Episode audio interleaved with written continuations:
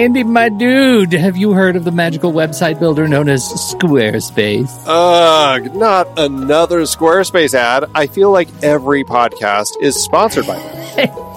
hey, don't knock it till you try it. Yes, okay, it is overhyped, but actually, it lives up to the hype.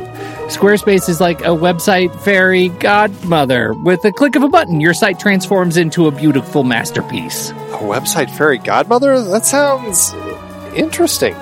What makes it so magical? Well, for starters, those slick templates make anyone look like a professional web designer. Pick one, customize the colors and fonts to match your brand, and voila. Plus, the drag and drop fluid engine is so easy, your grandma could build a site on Squarespace. Well, she did knit me a lovely scarf last Christmas. Maybe website design is next. Exactly. And when you're ready to sell your Nana's handmade scarves online, Squarespace has built in e commerce. Add a store with one click, get flexible payment options, then watch those sales roll in. And when she wants to teach others her steezy scarf skills, Squarespace's new courses feature is just the ticket. Nana can set up her curriculum and enrollments and payments in a snap and become the next e knitting influencer. Oh, wow, you really sold me with the grandma angle. Sign me up for that free trial. Just go to thenextreel.com slash squarespace and transform your site into a beautiful Squarespace masterpiece. Well, thanks, Pete. Even though it's overhyped, Squarespace actually sounds perfect for Nana's site's needs.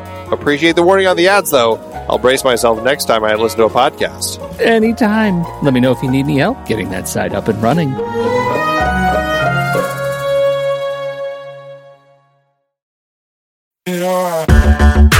Andy, can you believe we've almost hit 700 episodes of The Next Reel? I know, it's crazy. And with all the other episodes in our family of podcasts, we are well over 1,200 episodes of movie conversation. It's really pretty amazing that we've gotten to have these in depth movie chats every week for over a decade now. And we couldn't have done it without our loyal community of film fans. Their support over the years has meant so much. For sure. That reminds me, we should give the merch store a shout out. Buying shirts from thenextreel.com slash merch is a great way listeners can continue to support the show. Plus, they get to sport our great designs. Absolutely. I think sometimes folks forget we have a variety of shirts, mugs, phone cases, and more available. In fact, a great place to start is with a shirt sporting the Next Reels logo. We also have that classic Fast Times Spicoli Surf School tee, or the weirdly popular Rusty's European Tour shirt. The one from National Lampoon's European Vacation. Why is that so popular? Search me, but we have sold a ridiculous number of those. I guess there are a lot of Rusties taking trips to Europe? We're always adding new designs based on movies we've covered, like our brand new design for a streetcar named Desire, featuring a streetcar named Desire. So if you want to rep your love of TNR and films, head to thenextreel.com slash merch. Every purchase helps us continue to have these weekly in-depth conversations. So visit thenextreel.com slash merch today. And as always, thanks for listening and being a part of the Next Reel community. We've got lots more great movie chats coming your way.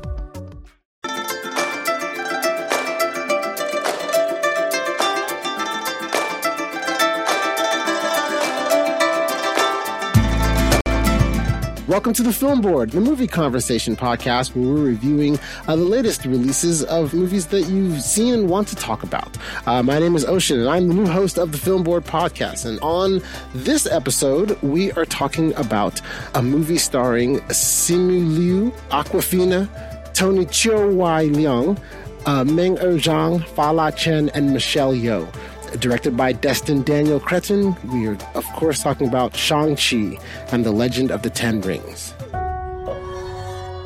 Throughout my life, the Ten Rings gave our family power. If you want them to be yours one day, you have to show me you are strong enough to carry them.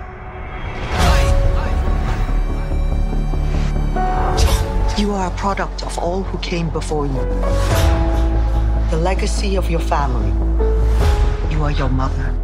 And whether you like it or not, you are also your father.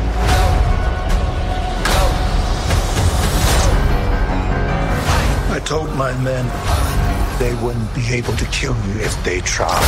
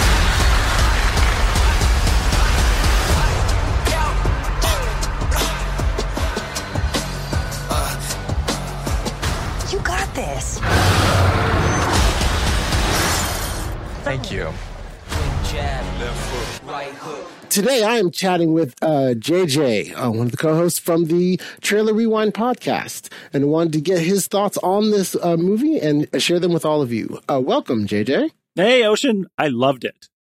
Okay. all right. That's my thoughts. Okay. That's Well, it. I, I loved it. Okay. Hey, well, all right, everybody. Thank you for joining us for this episode of the Film Board. Right. Just getting started. So, Just yeah, yeah, just getting started. Okay, good, good. Well, um, yes, I, I also um, enjoy, enjoyed the movie as well. But I think before we uh, really uh, start getting into that, I think I wanted to just start with uh, you know kind of uh, setting the bar of what you thought about the movie going in. So without really diving into it, um, what did you know about the story of Shang Chi beforehand, and what were the expectations you had of this movie going in?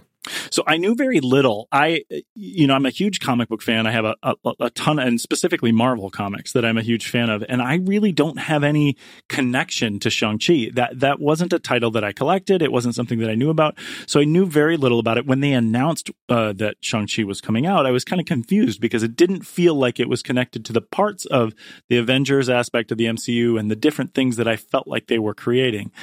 But uh, uh, you know, saying all that, uh, I was excited to see something new that actually was rooted in a history about Marvel Comics that I didn't know. So I was excited for those reasons, but I was a little bit cautious too, and it was something that thinking that it was something that I just didn't know anything about. Um, my expectations were.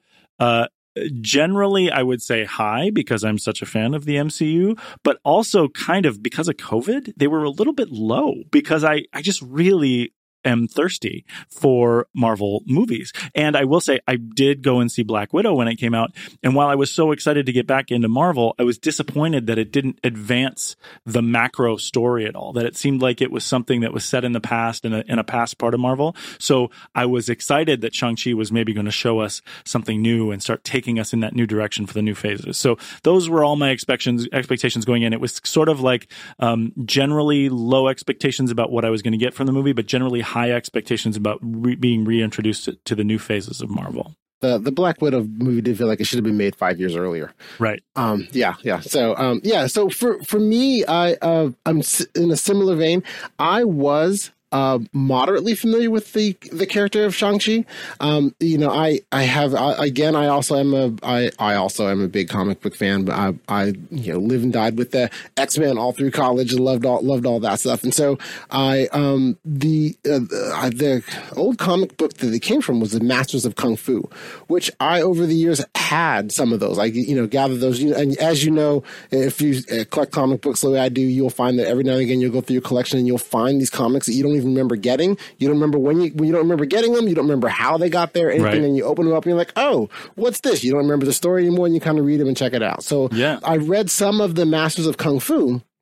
And when I first heard this, I it took me actually a couple minutes. It took me a little bit to put together. Oh, that's the character from Masters of Kung Fu, and so I was curious about it because when I just you know when they first announced it, I was like, well, how are they going to do that as, as a story? Because that is much uh, you know that is not as big as the Marvel Cinematic Universe usually is. It's a much more grounded story. He's really just a martial arts master that goes around and you know gets into gets into smaller adventures. He really felt more like a uh, Daredevil, Luke Cage, you know, like the Defenders, Sure. Iron Sure. Fist, like that level of character. And so I was curious how they're going to give it the big Marvel um, uh, Marvel movie treatment. Um, and so as I saw some more of the trailers and saw the they were going to include the Mandarin, although they don't want to call him the Mandarin at any point, and how and, and the changing of the rings because uh, in the comics those ten rings are actually rings on your fingers and not Right. not basically bracelets, right? Yeah. And so the changing of that, and so when I saw all that and kind of saw what they were putting together, saw a couple trailers, then my excitement level really went a lot higher, and then I started having great expectations of the film because it's you know it's a it's the MCU uh, movie, and really even the bad MCU movies are still pretty good. Yeah. Right. You know, like the, the only one that I think you can make an argument that's bad is like Thor the Dark World. If you don't like that one, I get it. I Right? like that one. That, that one had I- a lot of problems. I think Endgame did a lot to make that one better, but Yeah. that that one had some issues, right? But I end of the like day, it. they- I, I'm they- fine with Thor, and you know, my Yeah. kids and I were talking about after this that you know, it, the MCU movies are like pizza. Even when it's you know a, a bad thing, it's still going to be pizza. So you're still going to eat it.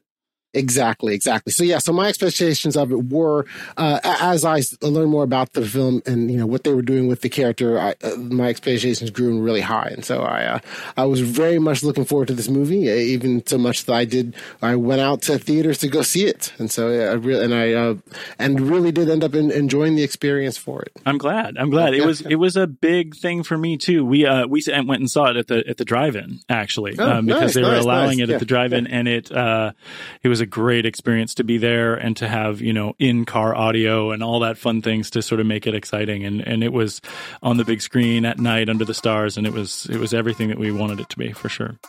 Great, great. I've been thinking, I've been thinking, I've been thinking, I've been thinking, I've been thinking, I've been thinking, thinking about you. We are on Letterboxd. Uh, TruStory FM's family of film podcasts are all part of the Next Reels HQ page. Letterboxd is a great way to track movies you see, write your own reviews, and be part of the larger community of film lovers like yourself. Sign up for your own account today, and if you upgrade to a pro or patron account, use the account code the next reel with no spaces at checkout to save 20%. And if you're already an existing member of Letterboxd, this uh, 20% discount works for renewals as well. The TruStory FM family of entertainment podcasts are running a questionnaire to find out a little bit more about you, our dear listeners. What's working for you? What's not? And more. Um, please head to the TruStory FM The Next Reel, and you'll see a big questionnaire button on the yellow with the yellow bar on the right at the top. Just click on that and fill it out. We really appreciate uh, the help. And and as an extra bonus for that, one lucky listener who fills out this questionnaire will get a free year of membership. The Film Board has undergone a lot of changes in the past year, but we are working hard to continue bringing you thoughtful and fun conversations about big movies that have just opened in theaters. It does take some time and cost money, though, and to that end, we could use your support. Please consider becoming a member of the show and the Next Reel podcast to help us out. Members get access to member bonus episodes each month that only you will have access to.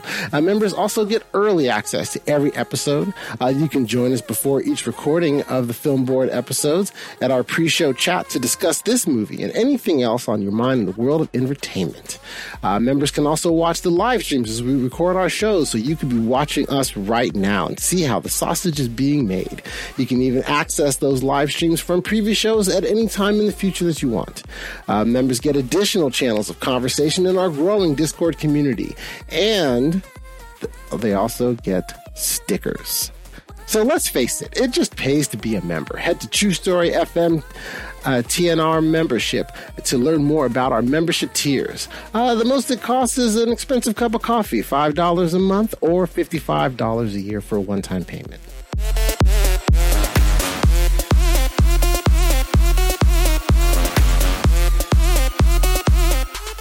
So let's uh, talk a little bit about uh, this the uh, Shang-Chi and Legend of Ten Rings. Um, at a high level, um, one of the things about this that was um, that is interesting and kind of to give an overview of the story is that it is in fact an origin story, right? And so it's it's interesting in something as mature as the Marvel Cinematic Universe is that they are you know that you when you introduce new characters, it is there is a piece of it where you're still going back to saying okay, well we need to introduce these new characters and provide a new origin story again, right? And so in this case, the origin story is following at at least at the at the beginning credits. It starts with uh, Xu Xu Wenwu and his discovery of the rings, although they actually already has the rings, and then his use of the rings to gain power. And then over that course of time, then he gains power over the centuries, and then eventually meets the woman that will become the love of his life and the mother of his children. And then from there, we kind of start going into the story of Shang-Chi, right? Who starts out as Sean, uh, which is a, you know, a, a, great name to hide from your family. Um, uh, this starts out as Sean, who is, who's basically living in, in America with his friend Katie. They are both, uh, well educated, have a lot of promise and things they could do in their life. But, uh, post blip, they've decided, you know what? They'd rather just, you know, drive, uh, do valet cars to get get money throughout the day, hang out with each other, unwind, sing karaoke at night, and enjoy life. And then eventually, uh, Sean's family uh, comes comes back to then get him and bring him back. And his father wants to bring him back into the fold of the family to bring put his rightful place by his side to help rule at least we assume, to rule the part of the Ten Rings and and come back to his destiny. And then uh, from there, you know, Shang Shang Chi's journey then begins. He then comes to embrace himself and try to figure out where his place is in in this world. And so, and that's at a high level what's going on in this movie. But I think that, uh, you know, maybe the one way to just kind of break down the different pieces of this is to just talk about, uh, you know, Shang-Chi, the person, right? Like, uh, the, the character, like really what was, what was his overall, you know, arc and kind of what happened in his life and the decisions that he made along the, the movie, right? Because what are the, the, the movie's really trying to get us to latch on and care and cheer for this character. But then it's like, well, okay, well, who is this person, right? So, so we learn early on that you know, as a young as a young boy, he has a bond with his mother, and his mother is gone, right? You know, they don't, they don't really lay out how she's gone, but she's gone, right? And then we, when we really catch up to him as an adult, you know, he's an adult. He's doing the, the valet driving, hanging out with Aqua, uh, with Katie, with his friend Katie, and have you know, kind of having a a life of a for like, you know, kind of a slacker life, right? right. And then enjoying that's, and that's enjoying yeah. the slacker life, right? That's really what he's doing, right? And then that's what he's chosen to do. And so then at this point, uh, in in the movie and in the character development, it seems to be that we've been introduced to a character with a lot of promise, but he's really made a choice to not fulfill or live up to any of his promises. And so, you know, at this point in the movie, did you find that you were, you know, I mean, it's early on, so we're still getting to know uh, at that point Sean, right? And uh, or you know, did you feel that hey, he needs to that it was a you know that you liked what they were presenting early, um, or that you felt that he really needed to start trying to move more towards the promise that they really show you very early on that he has. Well, it's interesting because really, you know, we think of with the timeline of everything that's explained to us, and this, you know, you kind of learn this over the course of the film that he's about 24 years old, right? So, right. and in this time, it, so much has happened in his life, and and it is an origin story, and I think it's, it, it's a lot of people have gotten to the point where they're a little exhausted with origin stories, especially especially coming yes. from from from Marvel, but this is told in a way that doesn't it for me didn't feel boring at all because it's slowly revealed to us over the course of this sort of these sort of flashbacks where we see so much happen to this this kid at a very young age and he was forced to do so much and to have a mindset of you know his responsibility for things his power how he can wield his power to to do things uh, moving forward to become an assassin which his father kind of trains him to be. And then the concept of rejecting that power and and finding a new way for him to go. All of this happened within the first 14 years of his life. And then you have that slacker piece that he goes on to for the next you know the next 10 years. He finds his own way, he finds a different way of living. And then this the actual sort of real time of when the movie's happening is him being uh, sort of put in the place to choose between those two two lives and figure out the way to integrate that integrate who he is as a character into his life that he's chosen for himself. And i think as an origin story it makes sense. It it, it didn't bore me at all. I was really excited to watch him on this path. And i feel like the way it's revealed if you want to talk about his arc is that he had always embraced his power. You see that even when he was living that slacker lifestyle he was still getting out of bed and doing push-ups every morning. So i think yeah. he's still understood the importance of keeping his mind, body, soul, uh, his purpose very pure. And, uh, and I think that it, it, it all works for me and it's very consistent with the character to go on this arc and then to embrace the sort of supreme power that he gains as he uh, is reintroduced to the all the training and all the uh, the magic really that was a part of his life before uh, leaving it behind for, for me, part of that, which you, you got to at the end there, the, the, the pivot of where he's kind of being reintroduced. So he's living the slacker lifestyle, and then they, you know, then his when his father's henchmen come to get really the amulet, right? They're really wanting Right. the amulet around his neck. They're not, they, they tangentially want him, but you know, he, and they gets a, a little quick clue that he and his sister both deserve whatever they get, right? So then he now feels that his sister's in danger. did they okay so that's razorfist that says Yes. that did he say they do deserve it or that they don't deserve it I, I thought he said that they do deserve it. it happens so quickly and I, I mean this is jumping a little bit ahead of the story but you know when razor fist my kids razor fist was their favorite character in the entire movie Oh, okay. they Yeah, thought yeah, he was yeah. so great and they they liked him so much that they even when he was all bad they were saying oh i really hope he turns around and turns good so then when he does make the turn and it's kind of him who leads the turn um, for to get everybody fighting on the same side i wondered did i miss that line did he say they do deserve it or did they not deserve it because he kind of ends up fighting with them at the end Yeah, yes, he does. But I, I think that that's, you know, the, the fighting with them part is, you know, that's, there's a lot of self interest there, right? Cause at first, Sure. at first he wasn't. And then he realized, oh, wait, if we don't fight together, we're all going to die. So I'm, you know, I'm going to, self preservation trumps any other. so for where so when he says that do you feel like does he hate the kids does he no hate is the wrong word does he he's just he's just kind of an executioner right so why would the, why would he say that the kids do deserve it i you know i don't know the line was tough for me i wasn't sure i wasn't sure exactly where yeah, they were going I, I think that he's, you know, he's kind of bought into and sold him, not sold himself is the wrong term, but he's bought into and he's really a part of the Ten Rings organization.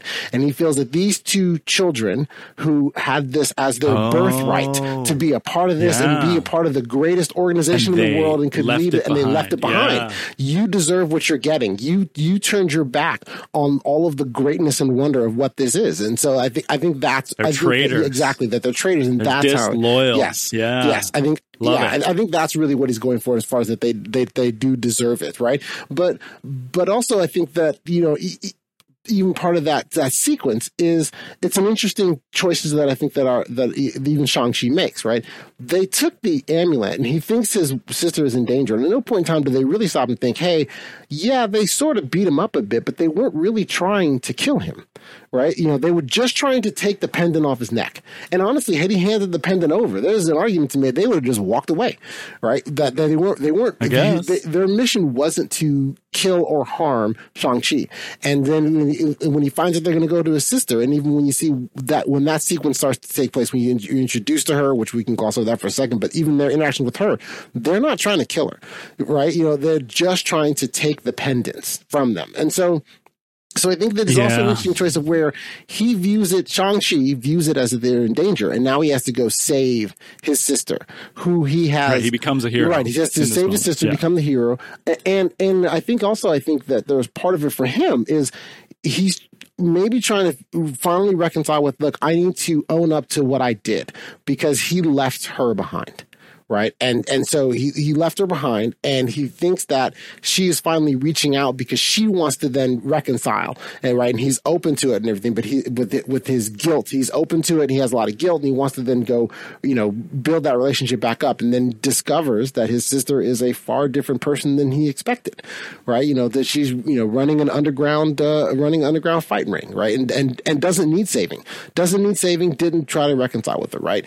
And reconcile with them. And so now I, I think the interesting part of it to me now is you kind of have the the the the juxtaposition of what the characters are trying to do with their overall choices and how the fast pace of the movie is going, right? Because they, there's, there doesn't really give you enough time for him to stop and think, okay, what, you know, why am I here? Was I, was I, was it a setup that I was brought here? Are they trying to then kill us both? Are they really looking for something else? And, and am I really able to reconcile with my sister who doesn't really seem to want to reconcile with me? But now I think I'm ready to do so. the the one thing that that makes me question that is that someone sent him the postcard, Yes. right? Like I, I I agree with I I agree with all of that, and I hadn't thought of that, but I I I I loved the pa- the pacing of the film. I thought the the fast pace, then again with t- giving us the exposition through through flashbacks, actually worked in this Absolutely. movie. At no point did the flashbacks become annoying to me. And y- you know, uh, it, the, the reason why I bring up the postcard is because they wanted them together Yes. For some reason. And I think so it's kind of like a mixed bag of yes, they wanted dependence, but they also the dad also kind of wanted to get them back. Yes. Right? Like they, he wanted them to be there for his grand sort of plot to try to resurrect his wife or, or free his wife, however you want to look at it.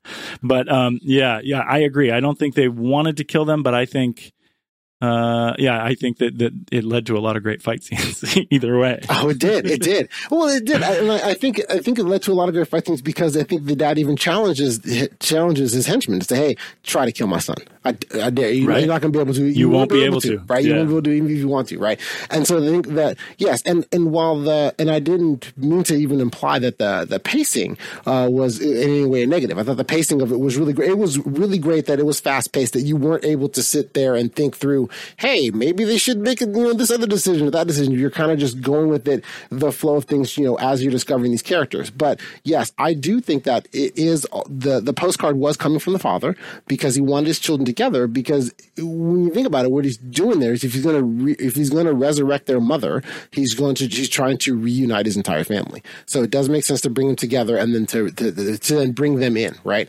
But Right. The, the the other aspect of it with uh, with with continuing along with Shang Chi's journey, right? So they they get to the point they're then captured uh, by the, by his father, and then they they hear the story, the plot line, right? And and it was interesting to me how that they seem to be kind of willing to go along with all of it uh, until uh, you know that they that they're both both the siblings are like, oh, we're gonna go save our mom. Okay, that's great. But then if the you know then when they hear about uh, Ta Lo and you know what's gonna you know that they have to go there, they have to find it. They use the M list to figure that out, and then then the father says, well, if they won't give us their mother, that we're gonna then just you know basically burn the place down, and that's where the line gets drawn, right? And so and then I that was that was an interesting choice of where he he seemed to be fine with like a rescue mission, but then any type of Shang Chi seemed to be fine with the rescue mission, but then at this point, that's where the father's plan goes too far. I guess I found that juxtaposition a little bit interesting in that, yeah, he grew up his whole life and was being trained to be, you know, ultimate killer, and that yes, he did kill the one person, but then maybe the mental training didn't kick in because it it makes logical sense that he should have the same attachment his father has. Like, why doesn't he want to destroy the whole village to save his mom?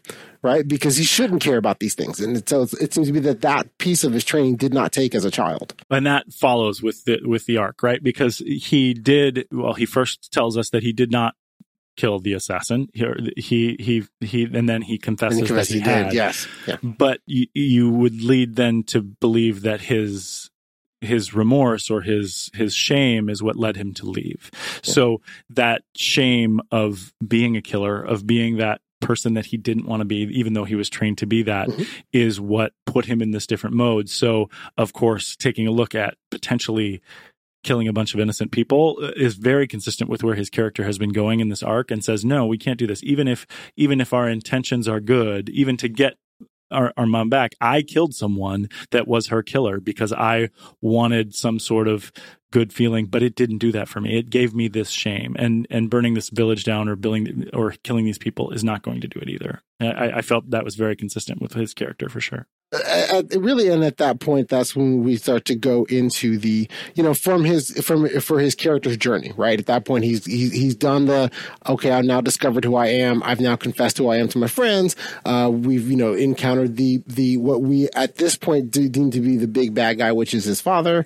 Uh, you know, they get captured and then they escape. Right, they escape, and then when they finally do get to Ta Lo, um, at, at that point, it was it seemed to be that that was really the arc of self discovery for them all, right? Um, for Yep. for all the main characters, but you know, even with Shang Chi specifically, not only and his self discovery to me felt different than other characters, and, and this is kind of the way I felt different was that his self discovery was really more about discovering his abilities and and you know discovering new abilities and new new things that he could do, and then trying to finally reconcile his place in the world, right? Because I, I think that up to this point, he's really kind of been reacting in two modes. One, he's running from what any any destiny he feels that he has, or anywhere his places are in the world.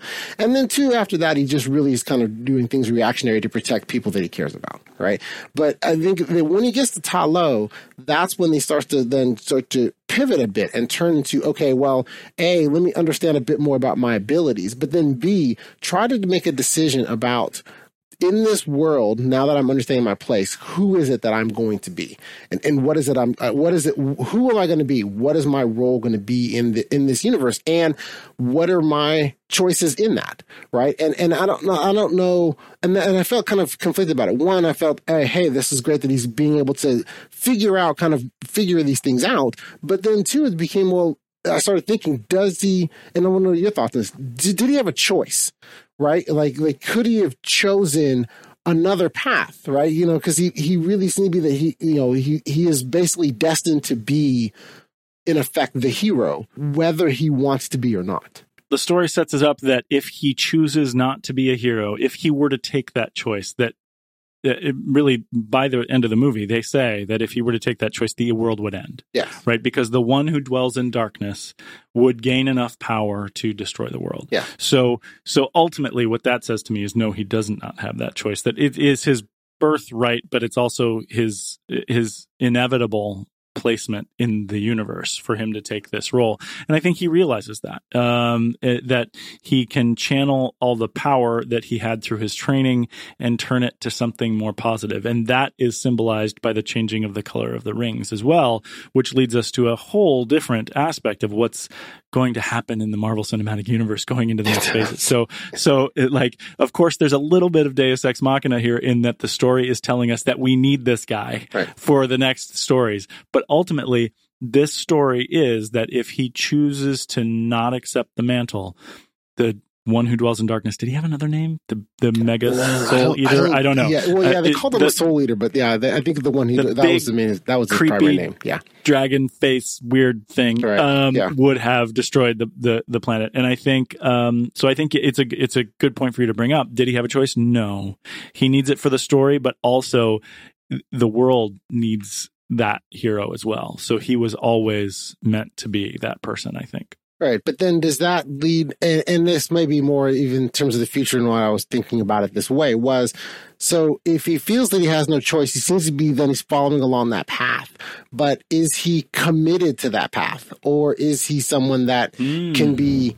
his motivations can change because they're not really th- there seems to be that he hasn't had the agency of choice yet right? That he's give, he's been given these tasks and he's doing the right thing right? And he's doing the right thing. Like he doesn't want the world to die. That's great. He doesn't want everyone to you, you know he, he- like like his choices seem to be driven by there are people that I care about that if I make another choice will die and I'd like that to not happen right? But that right family right? But that that doesn't lead into the greater good that is being you know you know as far as the further the future of the MCU right? Like will he have these same feelings about you know, either humanity as a whole or people that, you know, outside of his immediate family. Like if if his immediate family is safe, but everybody else is in danger, does he care?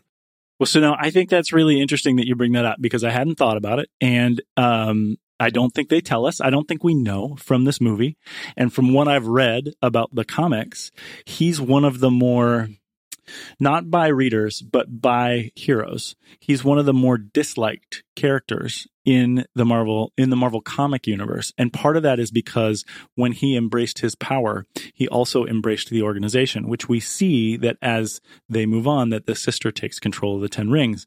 But Shang-Chi in in the comic books being as secretive and as powerful as he is, he doesn't really let the Avengers or anyone else know that he's taking over the Ten Rings for the side of good. Right. He just says he's taking it over. So he becomes this ultra powerful crime boss that his dad was. So people don't know that. So it's really interesting that you bring that up because there's a lot of assumption going in, especially when we get to the place of you know Wong showing up and and and sort of recruiting Mhm. Katy and Shang-Chi to to to some greater cause that he is altruistic in his response. But I think you're right. I don't think we know. I think he's always been motivated by the people that he loves and cares about. So it's going to be interesting when he's faced with different decisions and he has this great power that's both who he is as a person and these ancient relics of power that he now has at his control as well. Pivoting to uh, uh, Xu uh, Xu Wenwu, who is the the, the father. Uh, you know, uh, ostensibly he's the Mandarin, you know, from from comic books, but you know that pivoting to his character, and this is part of why I was thinking about this and curious about uh, your thoughts on it because when I look at that his character, right, his the you know thematically for him, you know, we talked about his his search for power early on. He has an organization that goes out and sprawls out across the world, and he's you know super powerful. That's great, but really, then he finds his real purpose in family, right? In in the in the in the caring and protection of his family. Right now, there is the the symbolized, you know, the the the symbol that we that we touched about earlier, and we want to dive deeper into that about when she he and Li get together. He, she, she's going to leave Ta Lo he's going to put the rings to his side and he will then grow old and they will raise a family and be, be together. But when she is killed, then he puts the rings back on, but he's now, now he's really more focused in the training of his son to then ultimately become to, and take the rings and do the power and take the power that he has. And so, but part of his arc, I feel that his motivations from the beginning are inward fo- inward facing, right? The initial arc is all power and it's his power, right? That's all he cares about. Then he meets someone else that he finally feels is worthy to share his orbit with.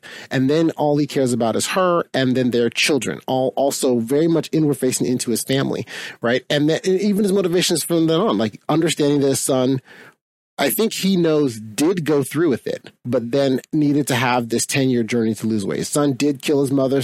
Did, I think he knows his son did, uh, that Shang-Chi did in fact kill his mother's killer and therefore, you know, completed the mission he had, but understood enough about it. And honestly, this is kind of a father's love, right? All right, my kid did this thing, but that really messed with him. So he's going to need some time. He was 14. Yeah, he was exactly. 14 years old. He was 14. Yeah, exactly. he's going to need some time to process that. Right. So Yeah, I'm going to give years. him that. Yeah, 10 10, years. years. Yeah. I'm going to give him that time to process all this before we bring him back around. Right.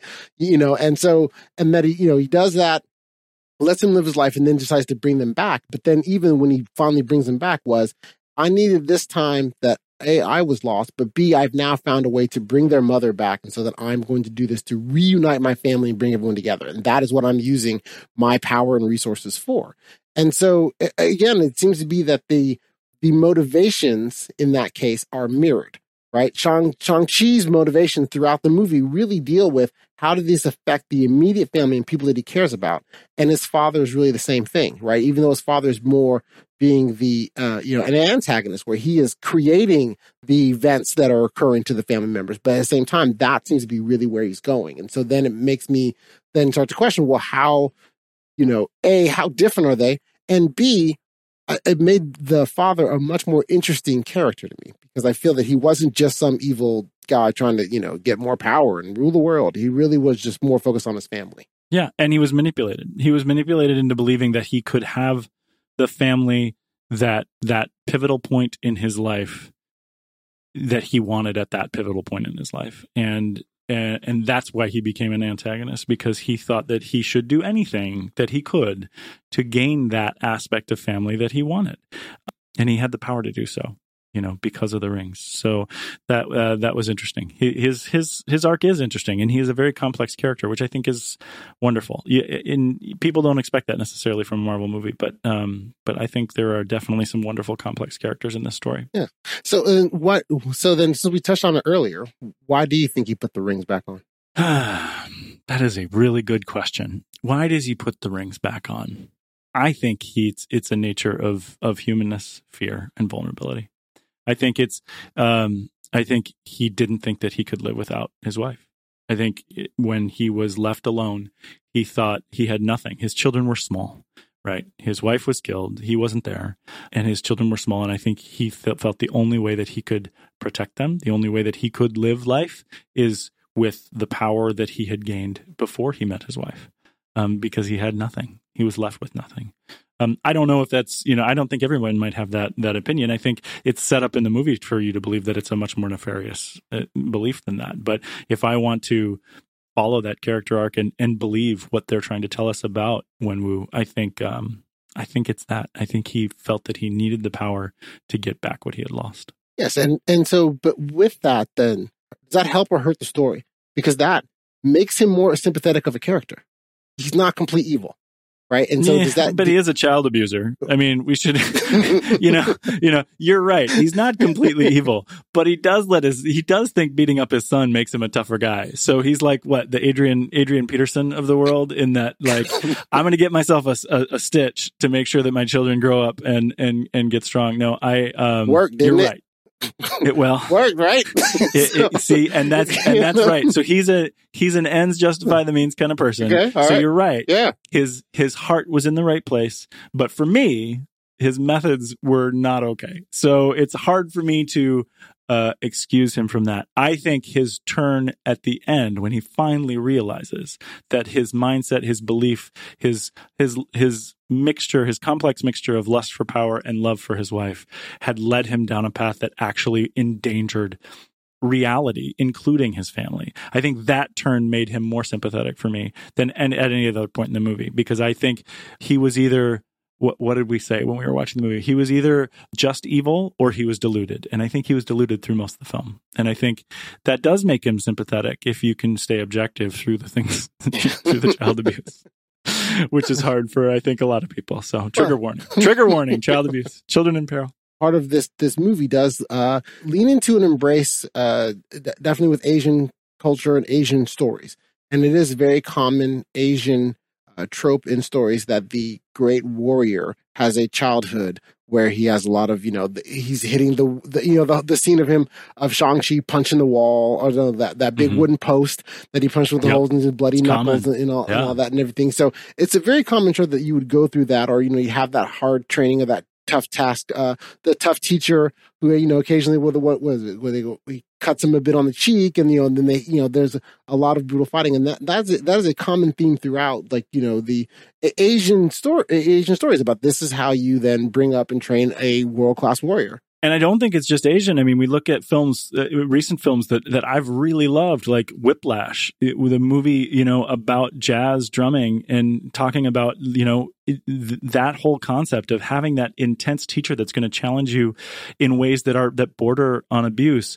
It is that debate of whether that is the way to find greatness in the world. And I think, I think there are sympathetic parties on both sides of that debate. Um, yeah, it's it's interesting about Wenwu. Um, I, I I like the character because I think you could argue um, both his love and his and his evilness at the same time. Yes, yes, you could. And then one of the things too I appreciated about him in this as as a character, which helped me out with the movie, is um, you know, he is set up as the villain.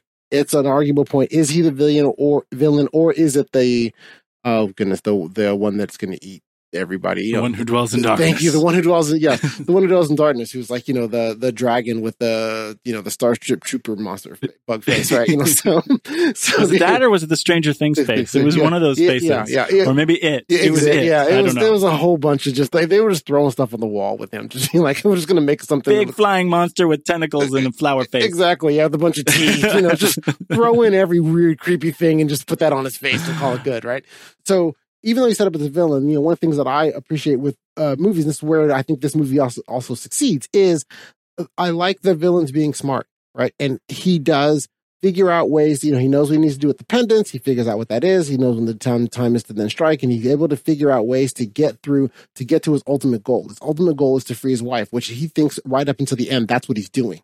Right. And then once he realizes that that's not what he's doing, and then that's bad, he does to me you know, part of his turn is, is, you know, recognizing, okay, I've done a bad thing and a lot of people can die. Right. But his last defiant act, in effect, is to save his son right? Because you know the one who you know the one who dwells in darkness is going to eat his son. He saves his son, and then he allows himself to to be you know sacrificed in this because we because one of the things you I think re- don't recognize at the time, but then see at the end, the fact that the father died was partly his choice. Right, which makes you then wonder: Does is it that once he realized his wife was truly dead, and he felt that his son was actually ready to take his rings, that he felt that he had done everything he needed to do in life. which is foreshadowed, right? When when when we talk about the rings, and he says, "You have to prove to me that you're tough enough to wield these." Exactly. And he did. And he did. That's the moment that he did. Right. Yep. Exactly. And he did. And so, so then, so then, you know, in, in, an, in an interesting way, to me, part of it is that he's, I mean, he has the arc and he is some of the villain, but then it seems to be that everything he's doing is just to train his son to get to this point, up to and including sacrificing his own life, right? To give his son enough motivation to say, Hey, I'm going to finally take because, because had he, had his father still been alive, I would, I don't know that Shang-Chi would have taken the rings had they been handed to him. You, you know, if he was like, I'm now Yeah. going to go off and them. live the rest of Yeah. my life here, take these rings. I don't know Right. that he would, I don't know that Shang-Chi would have taken them. He'd have been like, no, There was no yours. Purpose to it. Right, You're no right. purpose I hadn't thought about that. Yes, and so that the, his last act, that that the that uh, Wenwu's last act is to say, "This is the last thing you need to be ready, and I'm going to sacrifice my life for you." And then and then you go go on and become the great, you know, warrior or person or whatever, you know, great whatever. Enter your adjective there, right? Great, great whatever that I that I know that you can be. And so, so I, I guess that's you know, I, I guess maybe I'm making somewhat of a case of where it's like, well, you know, that Wenwu wasn't really evil, just maybe misunderstood. Yeah. Well, and yeah, he's deluded. That's the thing. You know, uh, he was being manipulated through the film. So, um, and I think the film did a great job of leading us down both paths that he could be evil or he could be deluded. And until we see his entire arc, I don't think we know. And then we have the ability to make the decision for ourselves. So I think that's one of the strong points of this film is that it, it, it lets people be the complex people that they are. Yeah, Yeah, I agree. And taking with that, so taking uh, pivoting from the complex to the Mhm. more straightforward. Mm. What were your thoughts about Katy? So I'm going to be totally biased about Katy because I love Awkwafina so much. like she she can like she can do no wrong for me. I that's not true. That's not true. I have seen a couple movies where I wasn't super happy with, but but ultimately like she's such a likable person on screen. I'm always like excited to hear what she has to say, and I think the character was a wonderful foil for the intensity and the the depth of the Shang the Shan and the Shang Chi Mhm. character.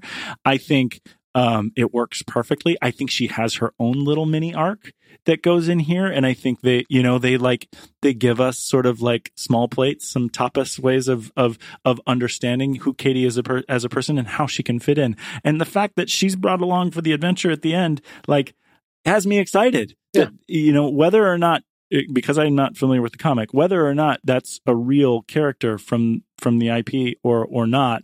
Um, Awkwafina is the biggest star in this film t- today. I mean, that you could argue that Michelle Yeoh, Michelle Yeoh? you know, is is legendary, right? But I mean, like of today, Yeah. stars that are out there today, Yeah. like um, Awkwafina is the biggest name in this movie, and for her to be included and to be brought along, like I think Katy's going to be awesome. I think Katy's going to be fun to go with. But it sounds like you thought she was a little bit thin. That she could they could have done more with Katy. You think? Well, I don't know that thin is the right term. I mean, she she did the she did the comedic foil. Her her arc as a whole, she's maybe more consistently the consistent throughout, right? So at least, definitely the first two thirds, right? So she's, I think she is there uh, really for a couple purposes. One, that you do need a comedic foil.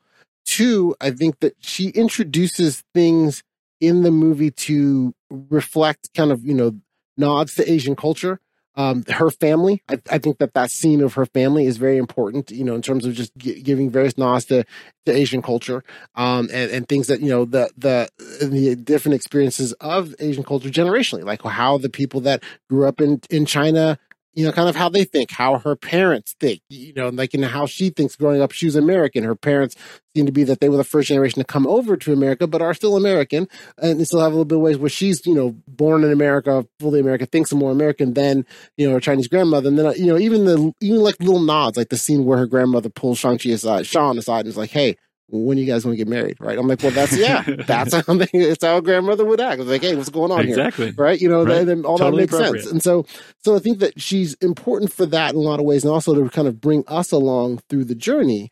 Um, you know, and and, and you all of that is to say, I will preface back up and preface. I love Awkwafina.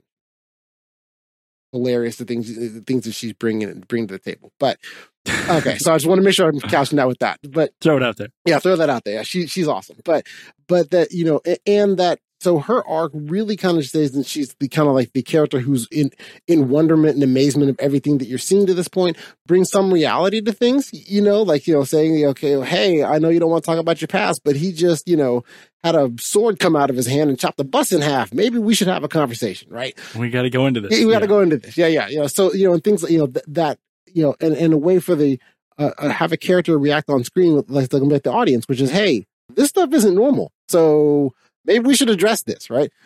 But I think her arc really kind of improves.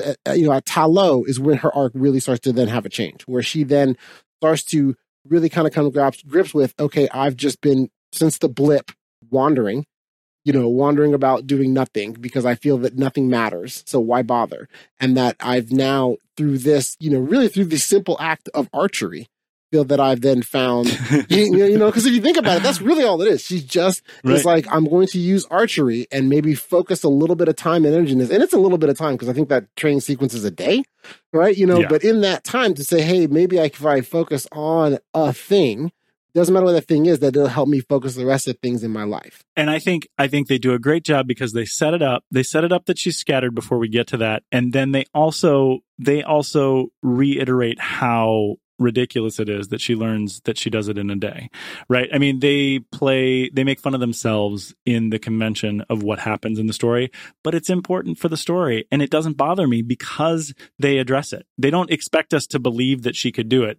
She thinks it's crazy too but she did it. Like that's the thing. They they set the table well and they provided us a wonderful meal and i'm really happy with everything that her character did in the story too yeah, I, I agree, and I, I'm curious. I, I do look forward to what they decide to do with that character in the future. Does she grow more, or do they try to keep her in that same lane where she's still just kind of in the wonderment, or is she going to grow more and then kind of start to embrace more of this role as, as being drafted at the at the end, right? Because when you know when uh Wong at the end when he comes and grabs you know grabs Shang Chi and says, "Hey, you have, you have the rings, come with me," and he goes, "And you too." That implies that she's then going to be brought through this journey as well, and so she will have the opportunity to either grow into this character or she will just be continually, you know, standing in amazement. exactly very excited about that You know, the one character that I had the hardest time wrapping my mind around what I thought about her overall arc was the sister. So was um uh uh, uh Xialing, right? And and so that's kind of one of the things that I was even looking on, you know, stuff online or stuff like that, trying to see what people thought of her arc, right? Because I really wasn't sure if I liked her or not at the end, right? Y- Hmm. y- You know, and so I was kind of curious what your you know, like how did that character come across to you? Was she a an abu- you know, because you kind of have the option of like, was she an abused child that overcame overcame her abuse to then you know grow to grow to be um you, you know grow up to make something of herself? Was she uh someone who just needed an opportunity to be great and eventually would be? Was she just uh early on planted the seeds and just all around she's she's or is she the real villain?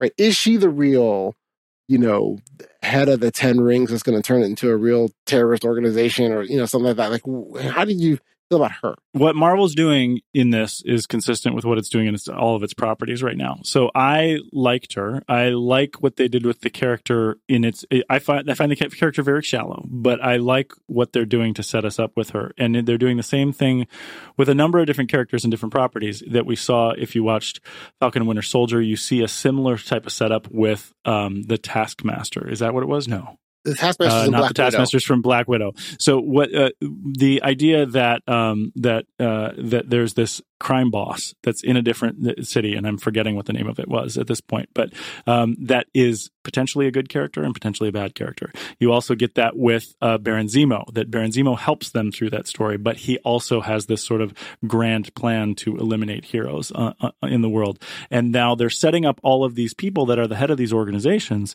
that have connections to good, but also have connections to bad. And the reason why they're doing that from a story perspective is that you can use them in any way. So you have this sister that we end up disliking at different points and then rooting for at other points and all this stuff. And what she does at the end is embraces the head of this crime organization. So how do we expect her to show up in the future? Marvel is going to have it so they can have it any way they want to. And they can write it as that complex story of both uh, protagonist and antagonist in any way they want to do it. And I think they're doing that with a lot of the properties that we see here. Yeah, I, I just can see that. I I I left uh, the movie with my impression with her as that they're The setting her up Broker. for Power Broker. the power. is the oh, the, yes, the Power Broker is yes, the one from the from, from Ca- the Falcon Winter Soldier. Right, but Yes. I, I honestly thought they were setting up for that show or some other show, like you know, like maybe season, maybe the Power Broker season three and season two is her. Like they, they, it, she, it seemed to be like right, but it seemed Yep. like I was like, oh, they are setting up a good television bad guy. This is a good season series that you know whatever it is to kind of you know stop her, right? You know, and, and do that. But but I just felt that like you know, and it's, so that's what I think they're doing for the character in the future, which I which I am excited about. But then in the movie, it seems to be that well, did she change or was she just always this way? Right? Because the, there's a, there's a when they when they first when they first come across her, she's upset with her brother. The gets her in, you know, she's upset with her brother. They get in the fight, seeing everything in the ring, and then there when when she realizes immediately they've been set up by the postcard, she's she's out. Right? She's gonna she's Right. gonna out and escape, and then she decides somewhere along the line. I think she decides she doesn't want Katy to die. Right? I think she was fine with her brother. I think she knew her brother would be fine. Then she didn't want Katy to die, so then she kind of comes and helps out and does that a bit. But then throughout that rest of the arc, is she trying to turn to be a different or better person, or is she smelling, hey, I have an opportunity here to grab more power? I think it's both. That's the reason of the complexity. And the other thing is, if he's 24, she's like 21, Yeah, she's 20, young. 20 or 21. Yeah. Like these are very young Yeah. characters to be finding themselves, right? This idea. Yeah. So I think it's both in that um, I don't think she knows yet. I don't think she knows in the same way that I didn't know if Shang-Chi would have, uh, is going to be someone that's going to be a hero if he isn't motivated by his friends and family. I think the same thing. We don't know if she just wants power. That she's part of, she's her father's daughter too, or if she actually is going to be an altruist going forward. She know, we, all we know now is that she is in control of a very powerful army out of China in a compound that looks pretty cool with all of the art that she put around it. So, well, yeah, it does. And also, she's segmented out her her assassins. I think they have different levels. You know, there's yeah. the, because I think the inner circle, which was all female, I think that's intentional. I think she's like, no, Yeah, these I are the ones too. that are going to protect me, and you guys, you you guys on the end, you're the ones that are going to go first. You're the fodder. you're the pawns. Exactly, Exactly. exactly. You're the pawns, and these are the ones that are going to really uh, come out. So then, uh, was there anything else uh, about the movie, the performance wise, set piece wise, or anything else that really stood out to you? That, the big thing for me was uh was the camera um and that's the was the biggest thing that i didn't really expect coming in i didn't i I, don't I mean there are some great fight scenes in Marvel movies. I think I mean Black Panther has some great fight scenes. I think the end game fight scenes towards the end are really amazing. But nothing was like this. Uh, and and really the way that the camera is used and this is Bill Pope who's you know the, the, the director of photography for The Matrix and and they, they really pulled in a great cinematographer for this movie. But one of the things that I've always loved since co- comic books have been started since they've been started making comic books into movies is when they do a good job of creating frames that you would have seen in comic books. And I think back to the the original X-Men movies, X-Men the, the original X-Men and X2 X United uh where you see Singer actually creating frames that you've seen in comic books before and it was so wonderful but they were static they were these they were these homage images in the past for those comic books what they did with this movie with Shang-Chi is that they had those same frame thoughts those same creative frame ideas but then Bill Pope really brought them to life and the the, the fight scene that made me realize that I was loving all the fight scenes it- mm, Yes, everything no, they're this. great. But the one in particular that really stood out to me is when the dad and the mom are fighting in the forest and they're taking these long, sweeping, moving shots and kind of wrapping the camera around and giving us the sort of uh, calm view of their faces. And it's the kind of thing where everything is so well lit, everything is so well shot. Mhm. Every fight scene in here was exciting in the way that it, it made me want to show my kids Crouching Tiger, Hidden Dragon because I was like, this is the good kind of action movie. And I think it, it, it surprised me so much and I was so happy. And then of course, when I came home and looked up that it was Bill Pope, it makes so much sense. It's, he's such an innovative camera uh, d- director of photography that I am so happy that he is is taking this turn with with Marvel, and I think it only means good things. I think it's it, it's really exciting to see that, and I'm and I'm so happy with with all the different shots and all the different ways they use the camera in this movie.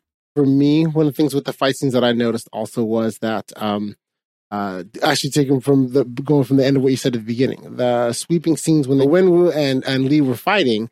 Um, that it did very much remind me of like you know, uh, there's Crouching Tiger, Hidden Dragon, reminding me of Hero. uh, or House Yeah. of Flying Daggers. If you've seen those, like you know Sure, that that yes. sweeping where it's it's it, it is it is a beauty that overshadows the violence of what is potentially happening. Right? Yeah, like, I mean, yeah, you know, and, and that and being able to then visually display it in that manner, and then also, I think that the thing that, that I thought was unique amongst the Marvel part was that they, you know, they brought in, you know, one of Jackie Chan's stunt coordinators, and there was a lot of those fight scenes. It looked like, you know, it looked like Jack, it it reminded me of Jackie Chan, right? Where it looked like, hey, this is what it would really look like if you're really fighting these people because you know Jackie Chan's really doing those stunts and he's really doing it. And so, and I think I also, and yes, and, Yeah. and Simu Liu is really doing a lot of these stunts and a lot of these action fight, fight sequences. And so, how it looked, you know, that made it look. It added a level of realism uh, to to the to the fantasy, right? That it's, it's still it's still fantastic, you know, and that you know you know you're not gonna regularly take on like you know 30 guys on a skyscraper on the side you know with you know with with with with electric Well, light- what a set like, piece. tasers you know on a bamboo, On a bamboo scaffolding, scaffolding, on the yeah. side of a building. Yeah, exactly. I mean, what a set piece! It, It was, was, yes, amazing. yeah. And and Simu Liu, I mean, he's a star. Yeah, I. I I I recognize him, but I didn't get it. And wow, his personality, everything that was here. I I want to see so much more of him now. I'm super excited and so glad that he's part of the Marvel Cinematic Universe. This is really exciting to have an actor like this be introduced and a character like this be introduced with that actor as well. I I, agree- I agree with everything you're saying there Thanks. so uh, I guess wrapping up this movie, I guess uh, given the uh, you know, I guess the one thing I think about is when I uh, talk about uh, what I think of movies as a whole, right? You know, there's you know, we can uh, as far as what I think of movies and rating and deciding what movies are. Really, it's like, well, I like to think of them also in terms of, well, given the expectations that you set that you had before going in, right? How did this movie live up to or not live up to that? Like how how did it compare to what you thought it would be? It was it it, it very much uh, outperformed the the expectations that I had. I mean, I had those sort of middling things, right? This this uh, a low expectation of what I was going to get from the story, and a high expectation of being introduced back to the Marvel Cinematic Universe. I I was happy with both. I, I was it, it overperformed in both those things. I think the story is exceptional here. I think the the execution of it is really powerful. It's one of the better films, one of the better Marvel films on execution. I think it it it shows how much better Marvel is at making movies than when they started. And not that the first ones were bad by any means, but this is now but there was a complaint that every movie was the same. And I think people are going to come to this thinking that it's just another origin story, it's going to be the same, but there's so much different about the way that this movie is executed that I think it it deserves watching. And then in terms of how it's connecting back to the Marvel Cinematic Universe, you know, there was we got to see Wong, we got to reintroduce the fake Mandarin, which I think was a wonderful callback, a super exciting callback um, that connects it to Iron Man three. I mean, there's all these different aspects of it that make it uh, connected, the connecting tissue to the Marvel Cinematic Universe. And now, with the lead up to what's happening in November with the Eternals, I think these rings have something to do with that. I think when they are examining the rings and saying that they're more than a thousand years old, there's something about these rings that make them actually more powerful than what we than what we witnessed in just this film. So it uh, it outperformed on both of my expectations for it in the the low expectations that I had and the high expectations. So I was very happy with it. I found that um, a I feel now remiss that yes, we did not mention the uh, wonderful performances for Ben Kingsley and his uh, co-star Morris, the uh, chicken pig. Um, and which uh, With my, wings. yeah, uh, yes, exactly. With my with, with my son, immediately wanted to have as a pet, and, Yes. and I was like, "Well, we can't find that in stores." Faceless pig with no wings. So, yeah, yeah, yeah, with- exactly. Yeah. with Yeah, wings. Yeah. yeah, So, but yeah, so and then it was great with that with the connective tissue there. I found that going into it, my expectations were already really high. I thought that the uh the you know I did the trailers were amazing. Um, I expected that the story would be well done. I I have a high bar from Marvel now, right? And so I I find th- it's an interesting uh, dichotomy that I find with Marvel movies now, in that they are all very well done, and I expect them to be very well done. So if they are like this movie, very very well done, um, and, you know, and really I think you know for the for the most part, there's one quibble I think you can have with the end, with the way the climax works, you know, the, the dragon fight and the, the the dragon fight scene. There's, you know, I can see a quibble there, which even even I was kind of like, mm, I don't know about this one. Uh, you know, it's a, I felt like I was, I was honestly channeling Tommy. Like, I don't know about fake things fighting fake things. Sure, sure. You know, so Yeah. yeah, you know, there was, there was some of that, but that aside, I, I expected it to be really great and it was really great. Right. And so then it becomes a thing of where, all right, do I, does that mean that it's, you know, like this, you know, cause it's, it's always fun to see a movie and be like, oh, this exceeded my expectations. But for the Marvel Cinematic Universe, my expectations now are high. They, they've done, they've put, they've put out too much good product for me to think that, oh, well, this next movie may not be as good. It's like, no, you have, you know, over 20 movies of good. So Right. that's all I'm expecting now. Right. And so I think that they, uh, you know, they, they've been able to, they are able to slowly incrementally raise the bar. I think that, you know, part of the bar raising for this is I, I definitely understood the importance and meaning of Black Panther and seeing a black superhero on screen look, you know, superhero on screen looks like me. I, I fully understood and got that and, and the, the emotional impact of that. And, and I, I was curious and I actually asked some people like, well, so is Shang-Chi like your Black Panther? Like, you know, for my, some of my Asian friends, like, you know, my Chinese friends, was that, is, is that this, is it the same? You know, and so, and, and it, and, and it, and I'm finding a lot of ways that it is, right? And so I think that they've raised the bar not only with that level of inclusivity, but also creating a, it needs to be a good story. It's not enough to just have a superhero of color. It's like, nope, this still needs to be a good story. And I think that the movie was, in fact, was great. It lived up to not only being a good movie, but also added these extra layers of inclusion and allowing you to go different directions uh, with not only the Marvel Cinematic Universe, but even some other minor characters, right? To, to, to allow them to expand. I totally agree. Yeah, I think it was it was wonderful, and uh, I because I didn't know the character before, I didn't understand why it was necessary or how it was necessary to the whole Marvel story. But it definitely fits in, and it fits in in a perfect way, and I'm really happy they made it because of that. Absolutely. So, taking all that praise, how does that translate to you in terms of if, if people are saying, "Well, that's all well and good," uh, Ocean and JJ, uh, how many stars do you give it? Right. So, like you know, in that in that vein, uh, with uh, with the if you're on Letterboxd, how would how did how did this how did this movie come out for you? So I I gave it four out of five stars, which for me is is is, is very high. I I really enjoyed the movie, and I gave it a heart. So with a like, when I rank all of my Marvel movies, this is like in my top five. Oh wow! Um? Yeah. So top five. Wow. So this is it's it's a big deal in that. My first one um would be probably the Guardians movies I, are my favorite. So Oh, really? those are my top Yeah. two, and then probably Endgame and Black Panther, and then this movie. Oh, So the, I, I think that's like my top five, and and uh, all the other stuff. I mean, they're they're great movies too, but this movie is so. Uh, is special in terms of execution for Mhm, me that I it, I think it belongs up there. Oh, nice, nice. I rated the same. You know, I gave it four stars and a heart. I think that the the the ending, if you're being objective, that that ending with the dragons fighting thing, that that was kind of, eh. You, know, that that that part that part I wasn't a big fan of. But the rest of it, as far But as I think so. Interestingly about that, even though it's fake things fake, th- fighting fake things, I think the dragons fighting each other looked more realistic in this than the CGI Black Panther and Killmonger fighting each other at the end of uh, at the end of Black Panther. That looked more fake than this did, which I think is an interesting contrast when you think of it that way. It- and, yeah. and interesting that both of them ended up with these sort of CGI fights at the end, where they were both so rooted in great story and realism leading up to it. But yeah, so I didn't have so much problem with the, with the dragons, but I can understand why you would. Yeah, yeah, no, and and and and you know now that you now that you said that, I hadn't thought about that, but you're right. It did. The, it, you could you could see the CGI in the in the Black Panther Killmonger scene at the end of it. So, right. Yeah, so it right. was, it was noticeable. It was yeah. yeah. it was very noticeable. So, but you know, but then again, uh, part of that could be because of the context. Like you you know what real people look like fighting, but dragons like dragons why- could be Could- CGI. yeah, right, yeah, when I see look like CGI, when I see my dragons out the window, Right, exactly. they look CGI to me too. Right, exactly. I'm not. Yeah. So, since I didn't grow up, you know, grow up with dragons around, I can't compare it to anything. So yeah, but as for for that, I thought it was a great movie. It was very entertaining, fast paced. Uh, was I was not bored at any point.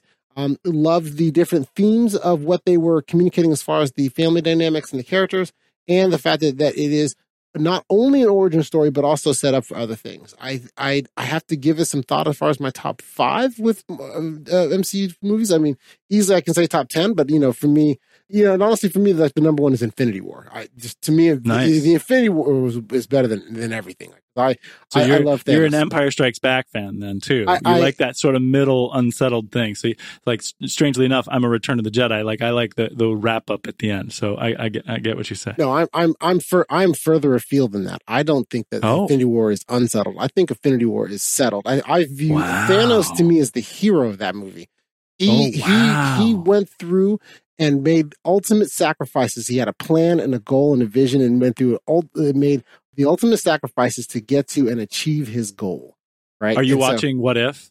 I, I am watching What If. Yes, and So I, did you see the What What If where with What If uh T'Challa was actually Star Lord Yes, and yes, and yeah, yeah. and Thanos becomes one of Yes, the good guys and he keeps talking and everybody keeps calling like, yeah, that thing about genocide. And he's like, yeah, but it, it was efficient. Is exactly yes, which is funny.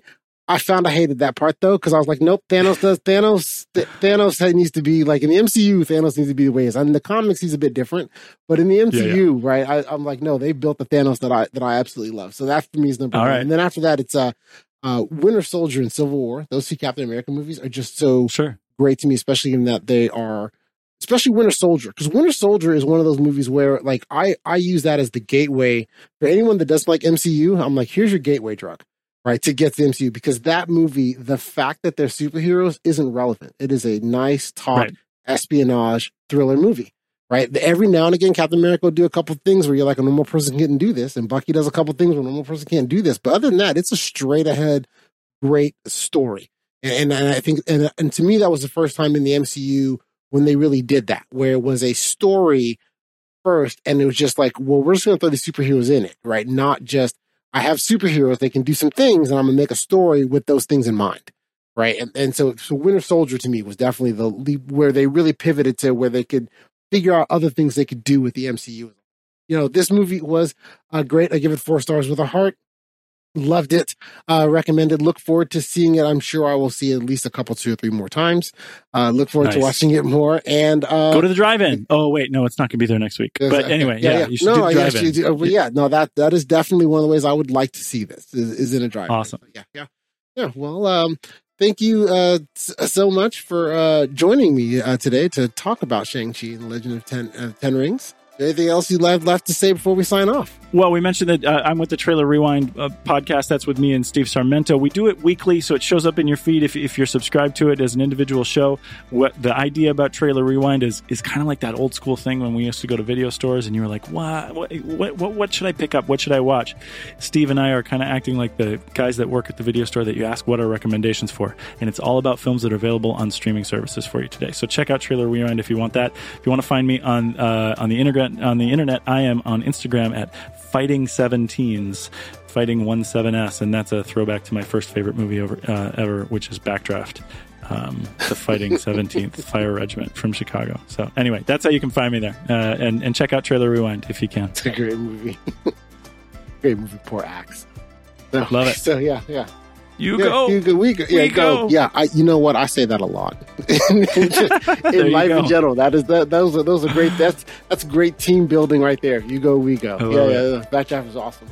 Um, all right. Well, uh, so uh, don't forget to join our online community with fellow movie lovers. Uh, and uh, please go to thenextreel.com slash discord to learn more. And again, if you're not already a member, please consider supporting the show. To learn more about that, go to thenextreel.com slash membership. And, and please don't forget to do the stuff that we would uh, you're supposed to do with podcasts. Please rate, review, subscribe, and of course, listen to. Uh, but perhaps uh, most importantly, share. Uh, please let any of those movie lovers in your life know about the show. Uh, the best way we have to get more people listening to the show is you. Uh, thank you very much. Members, watch out for our bonus episodes just for you later this month. Coming up next month on the film board is the movie Dune. My planet Arrakis is so beautiful when the sun is low. Rolling over the sands, you can see spice in the air. The outsiders ravage our lands in front of our eyes.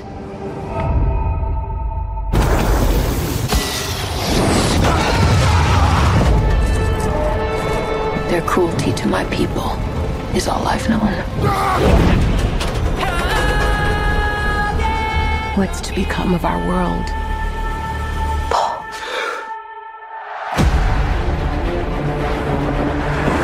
A boy. hey, Duncan, can I trust you with something? Yes, always. You know that. I've been having dreams about a girl on Arrakis. I don't know what it means. Dreams make good stories. But everything important happens when we're awake. Look you. Put on some muscle? I did? No. We are House Atreides. There is no call we do not answer. There is no faith that we betray. Smile, Gurney. I am smiling. The Emperor asks us to bring peace to Arrakis. House Atreides accepts. I know you. There's something awakening in my mind. You need to face your fears. Come with me. Thank you, everybody, for uh, listening. Enjoy the rest of your weekend.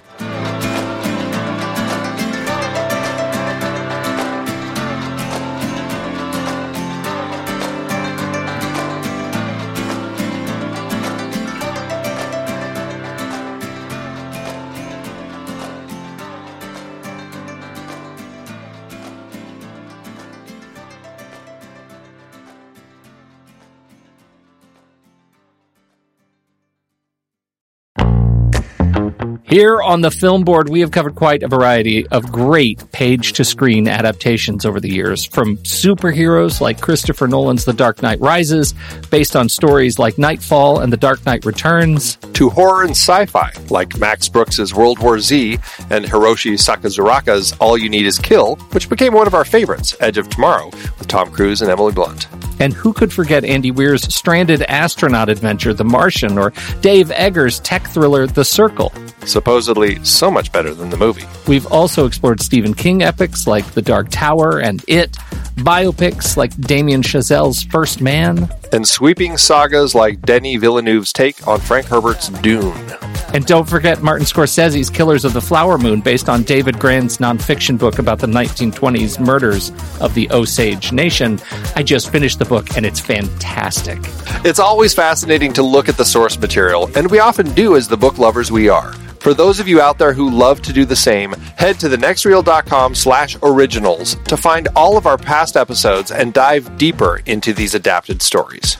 And it's not just stories. We've included things like the video games Uncharted and Detective Pikachu. That's right. Thenextreel.com slash originals is your one-stop shop for in-depth looks at the sources for cinematic adaptations that we have discussed.